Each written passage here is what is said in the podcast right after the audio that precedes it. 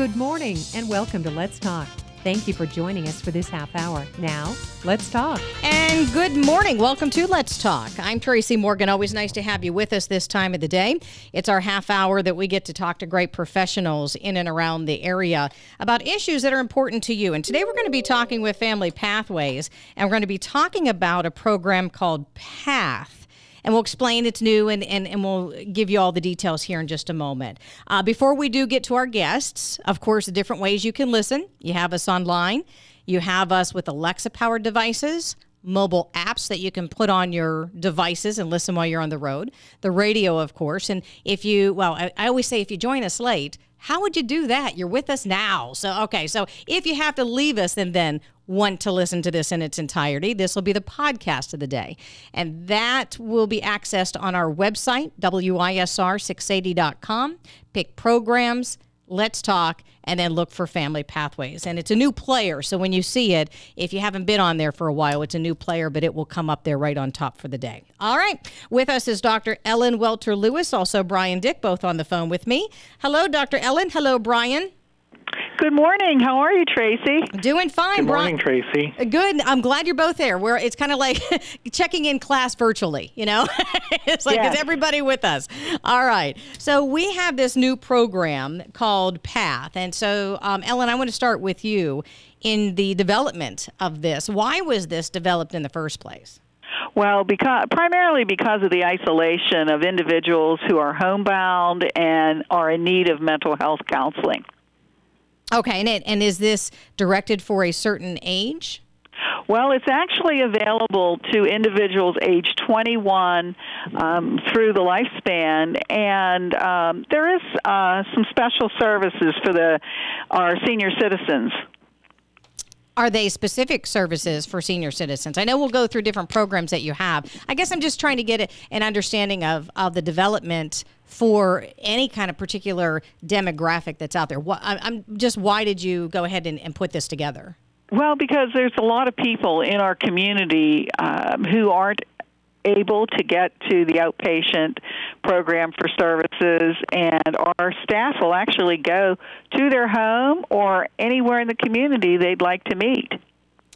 And so, Brian, I want to turn to you for a moment, if you don't mind, because I have a brochure in front of me, and, and one of the things that it says on the brochure is that it talks about depression and anxiety and addiction and other mental health issues are a normal part of aging. That's what it reads on the brochure. I'm wondering if you could dive into that just a little bit for me, because uh, I can understand depression, anxiety, and possibly mental health issues. I'm wondering what you mean by that. But when it says addiction, how is addiction a part of normal aging? Well, I think you know we're we're looking at a target group of adults who are 21 or even up through the lifespan, and over the course of any kind of barriers that they might be experiencing, such as um, you know restrictions in their living, um, being able to you know their mobility, there could be some very chronic health conditions. Uh, there could be issues related to coping in general and um, many of these folks may have developed over the course of their adulthood um, some enduring addictions to either medications or pain medications. Uh, they could have opiate abuse or other types of uh, self medicating substances that they've used. So it, we may not think of older people having those, but many times the generations that we're seeing now that could have been uh, a formative part of their um, coping and development through through the years. So these are things that we have to tackle uh, with this population and and certainly consider. We're not necessarily doing addictions counseling, but we have to we have to be informed about these types of, of issues being part and parcel to the depression and anxiety. Dr. Ellen, I, I want to go back to you if you could talk about the services that are offered with this new program called PATH. Well, it offers assessment if you have a loved one or a family member that is is homebound and experiencing this. You can give us a call and we'll come out and do an assessment. And then we have specially trained therapists who um, have really focused this on this um, population over the last year in their training, and they will come out and do individual, group, and family therapy. So um, we will be offering some group situations where um, they can, if say they're in one of the high-rise senior living apartments, and there's five or six of them that want to get together and have a group, then our therapist can go there and conduct that group with them. Um, you know, later life transitions is a really difficult time for many people. And now with COVID, the isolation is really difficult to deal with. Now we are setting up um, telehealth services with the nursing homes and some of the other senior programs in the community. So we will be able to see people via telehealth. Um, we've purchase computers to provide to the facilities so that they have a worker that will set them up for the um, older individual, and we will um, have the therapist join with them. So, um, but now with the immunizations coming out, we'll be doing a lot more face to face. Yeah, and and then did you mention the family therapy as well? Because I'm I'm wondering how the group therapy will differ from the family therapy. Well, family therapy, say you have a transitioning senior that's having some significant mental health issues because, you know, later life issues, then the family can join in on the therapy to support them through these transitions. How important is it a, that a family member goes through this as well? Because I, I have a feeling, and correct me if I'm wrong, that there are a lot of individuals out there who may see their loved one declining in some way, and then they will come to you and say, my family member is the one who needs the therapy. I mean, how important is it that the family member also gets involved in this? Because I don't think enough of us know how to handle these situations.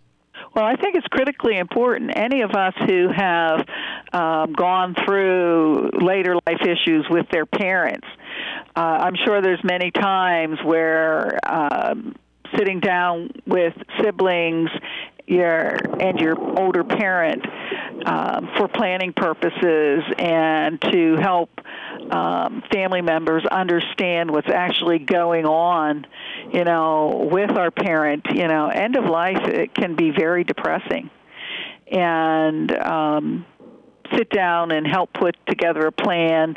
And of course, you know, there's other providers in the community that could be included in this, like a representative from the area office on aging, or potentially a church member or you know, pastor.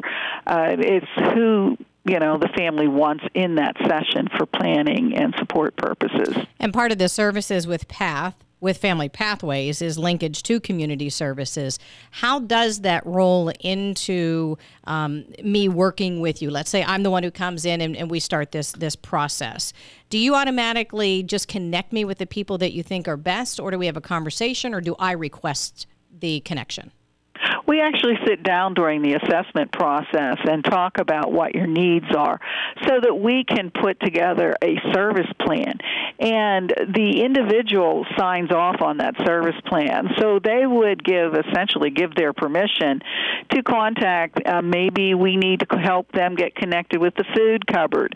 Maybe we need to help them get connected with LIHEAP for their um, heating you know heating and uh, electrical needs for their home. Um, maybe we need to reach out to family members for them and say, hey, you know, mom or dad or Aunt Susie needs some help over here. Who can we rely on to extend a helping hand? Brian, I want to turn to you for a moment. Something that Ellen had mentioned was isolation, and I just jotted that down and picked up on that. And I'm wondering what your thoughts are in how to help individuals right now. I mean, it's almost a year into this with the pandemic. Uh, what's your feeling on, on what we can do as loved ones and family members and friends to help individuals who are isolated not be so? I think uh, you know it can it can be very um, different for for each situation. I mean, I know one of the things that we're seeing right now is nursing homes who have a lot of um, individuals in their facilities who are very isolated because there are a lot of restrictions on who can come in and out of the facility. And that's something that this program is, is seeking to address through uh, televideo services and so forth, where we can begin facilitating those things. There are others who uh, in the course of the assessment process where we will want to identify what their support system is. Uh, Dr. Lewis had mentioned uh, area agency on aging or uh, church members or maybe close supports. Uh, I think it really depends on the particular situation with the individual and mapping out with that person who is who is a viable support. Uh, you know, unfortunately, a lot of these uh, individuals have went through their adult lifespan and they've had very few supports um, or maybe fragmented family relationships. So, as we mentioned before, I think it's going to be very important in the assessment process to do a map almost of who those support individuals are going to be. And then, depending on the circumstances that we have to work with at that time, how do we link them uh, with those individuals through either uh, phone or video or in person contact, depending on, on the situation? Again, we're talking with Family Pathways, and we're talking about the new program called PATH. It is an acronym, and it stands for Professional Assessment and Treatment for the Homebound. And uh, Dr. Lewis, let me go back to you and, and ask you if you've seen this as an increased need only because of the pandemic, or has it been an increasing need as we've gone past through the, the I will just say five, ten years?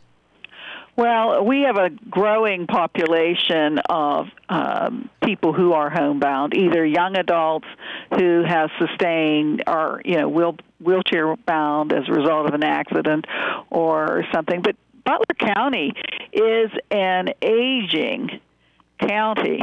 People stay here.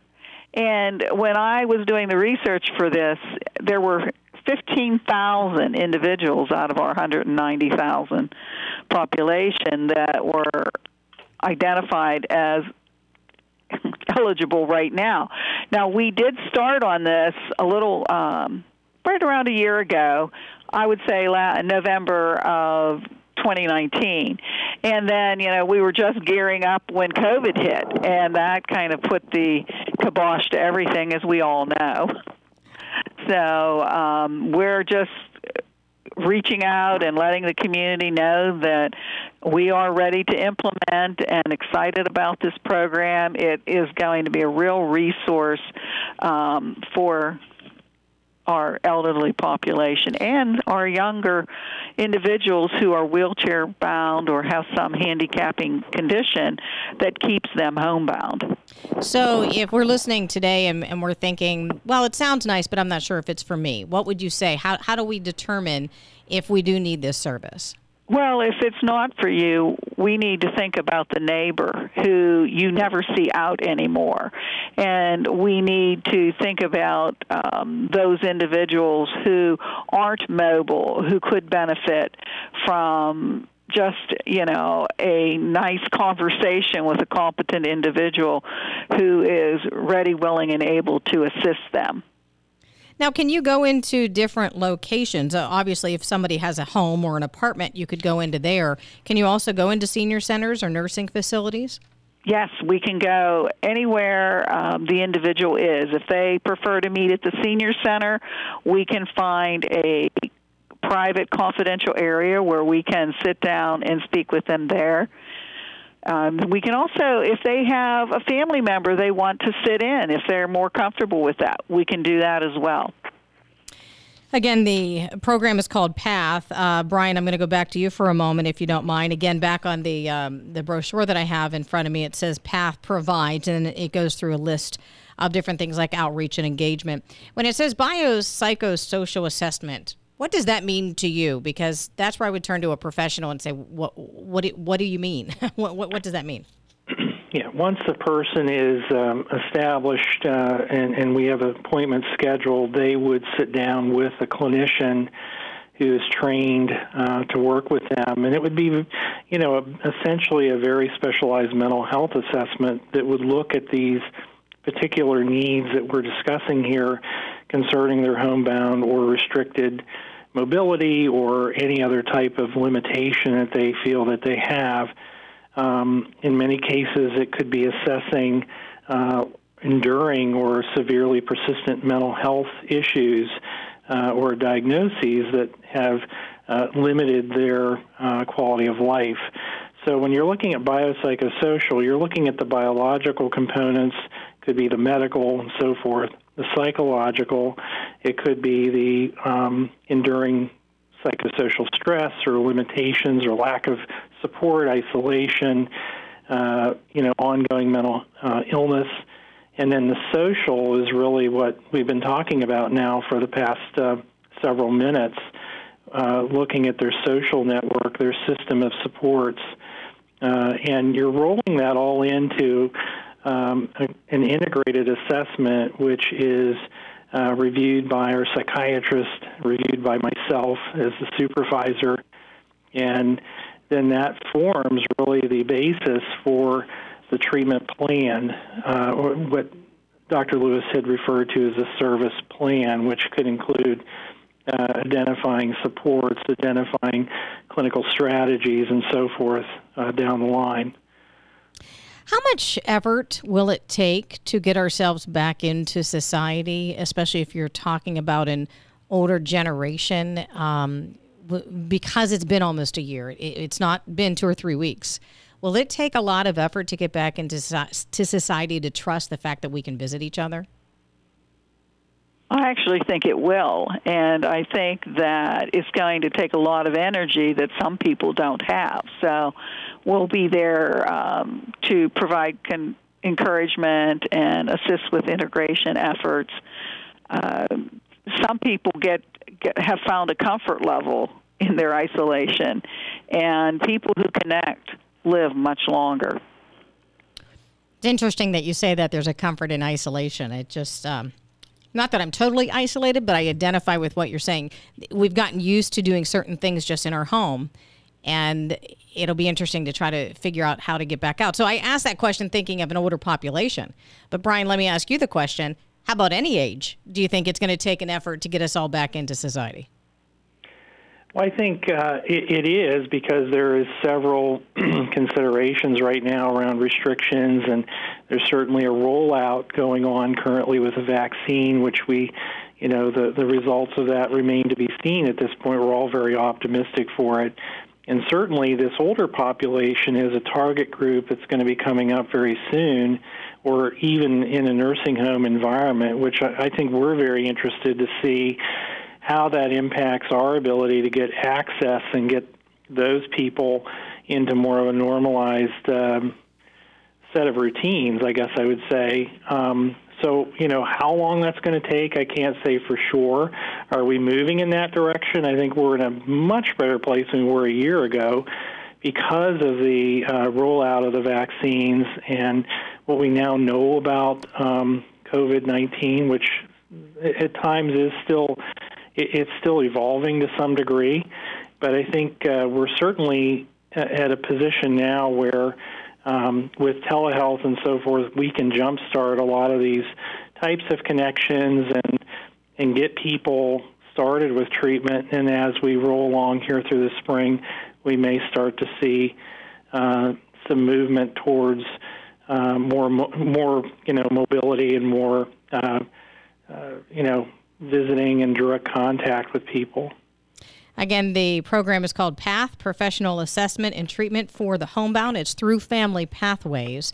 So, if you'd like to learn more, of course, get in touch with Family Pathways. As I was talking about before, on the brochure it says PATH provides. Again, it was outreach and engagement and biopsychosocial assessment. There's the medication evaluation and support, psychiatric services, or support, I should say, psychiatric support, therapeutic home visits to address mental health concerns.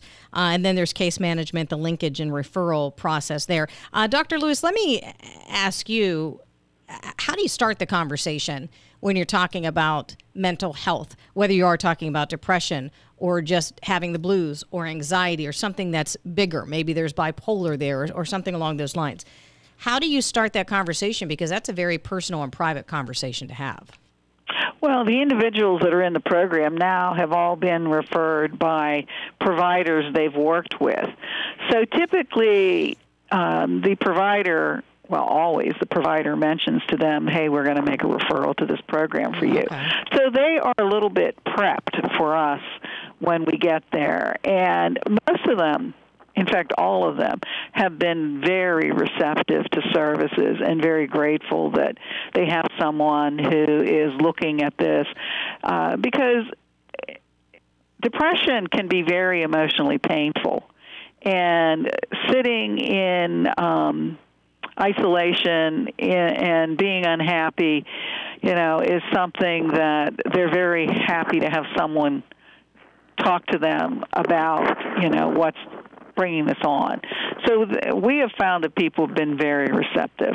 So I just mentioned that if they want to find out more to call you, is there direct access to this particular program or do we have to go through a third party for the referral? Well, you don't have to. You can self refer and you can call us at 724 284 9440. And do, yeah, I'm sorry, go ahead. Just ask for the PATH program. And do we have to have a physician's approval? Do we have to have a script written, if you will? Um, you can, but if you don't have that, we will work to help you get that. Some people just don't, uh, you know, don't understand the steps in the process, as I probably wouldn't. Right, and, right, yeah. And yeah. I would um, call and have our assessment, and you know, we can, you know, communicate with the physician and um, help them have that. What's but the, a lot yeah. of physicians can refer as well if you're in seeing the doctor. I think it will become very second nature for the local physicians to start referring. You work well with physicians. I, I know you work well with a lot of individuals and businesses, but you, you work you want to work with the doctors, don't you? Oh, absolutely. And they're very happy to have um, a resource where they can refer. Is this lacking in this county until you develop this? Well, it, it's a it's really a brand new service. So it's it's something that did not exist prior to this. Yeah. What's the end goal for this? What do you hope to see? Well, some of the things we have seen are um, we had one individual that um, was in the nursing home, and after several months of PATH, was able to go um, to back to independent living. Oh wow! So, so you know, there are some. There's going to be some really great outcomes. I can already see that.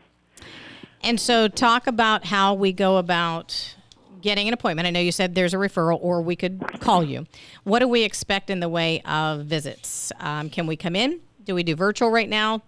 Well, is someone um, the point of PATH is to meet people where they are. So if uh, they want uh, us to come to their home, we could potentially do that. It would depend on the situation. Um, most of our sessions will be through telehealth, and we will help the individual set that up. Now, as we go throughout the year, um, would you go into their location more, whether that's a, an apartment or assisted living or wherever they are?